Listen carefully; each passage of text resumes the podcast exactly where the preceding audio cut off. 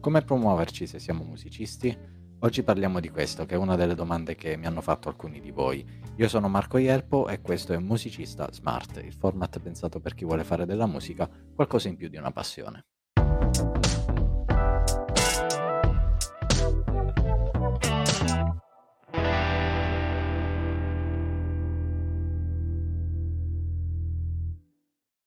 Qualsiasi cosa tu faccia con la musica, che tu sia un compositore, un insegnante o che tu faccia concerti dal vivo, la promozione è sicuramente una delle cose fondamentali che devi fare per ottenere nuovo lavoro, nuovi ingaggi e, e via dicendo. I modi di promuoversi cambiano in continuazione con il passare del tempo e quindi oggi nella maggior parte dei casi ci sono dei modi più efficienti eh, di, di, farsi promozione rispetto a eh, lasciare dei volantini in giro per la città per le lezioni private o uh, dare un CD eh, al, al, gestore di un locale o un organizzatore di concerti per, per, ottenere degli ingaggi. Senza nulla togliere al fatto che se questi metodi funzionano per te, ben venga, continua ad utilizzarli perché evidentemente sono quelli giusti per il tuo tipo di, di progetto. Ma appunto, nella maggior parte dei casi ci sono delle tecniche di promozione un po' più innovative e un po' più efficienti. Eh, già semplicemente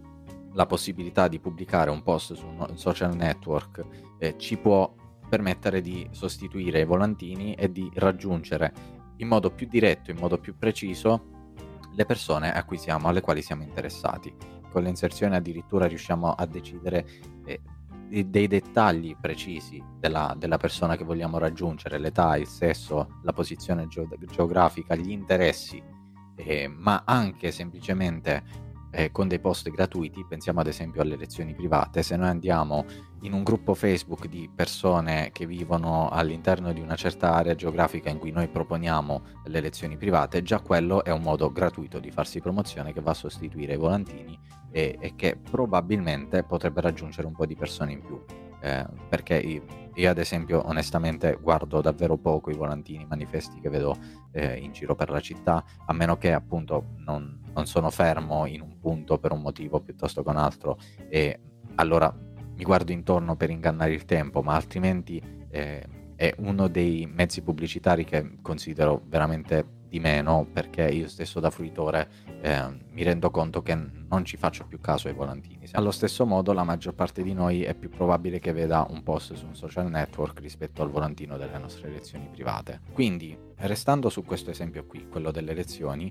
eh, ci sono delle piattaforme dedicate che sono nate per eh, mettere in comunicazione eh, chi cerca delle lezioni private in una determinata materia e chi impartisce lezioni private in quella materia specifica.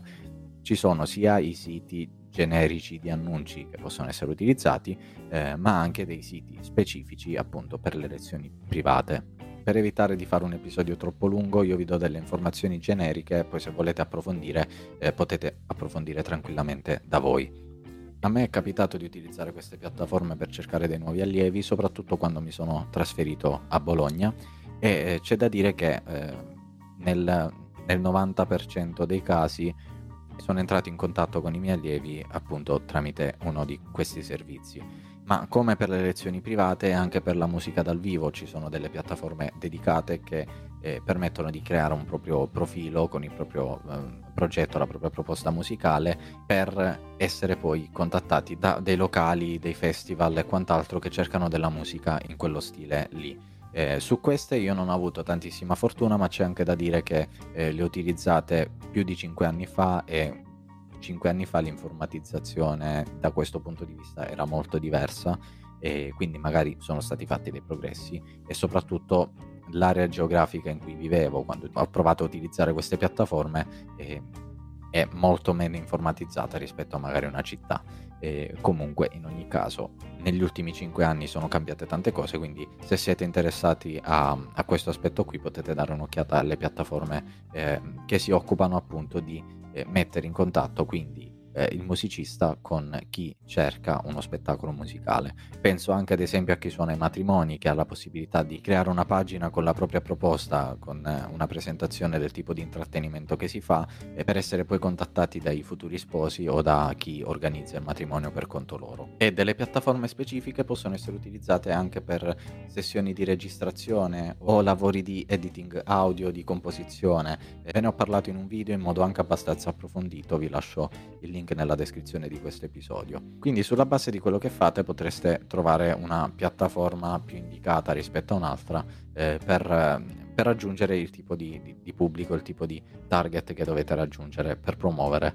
eh, la vostra attività, la vostra musica, qualsiasi cosa sia. C'è poi un terzo tipo di promozione che è forse quello più intelligente da fare, soprattutto al giorno d'oggi e soprattutto in un'ottica a lungo termine, ma merita di essere trattato separatamente perché ha bisogno di essere spiegato per bene e se siete interessati è uno degli argomenti di cui parlo nel corso sulla professione del musicista che trovate al link nella descrizione di questo episodio. È un corso in cui imparerete senza peli sulla lingua come avviare e come gestire una vostra attività da musicista e soprattutto vengono trattati degli argomenti che non vengono insegnati a scuola, nelle accademie, nei conservatori. Quindi anche solo dare un'occhiata al programma del corso vi darà degli spunti eh, utili, quindi dategli un'occhiata link nella descrizione. Per qualsiasi dubbio lasciatemi un commento su YouTube o contattate i miei contatti che trovate nella descrizione dell'episodio del podcast. Io vi ringrazio e vi aspetto per il prossimo episodio. Ciao!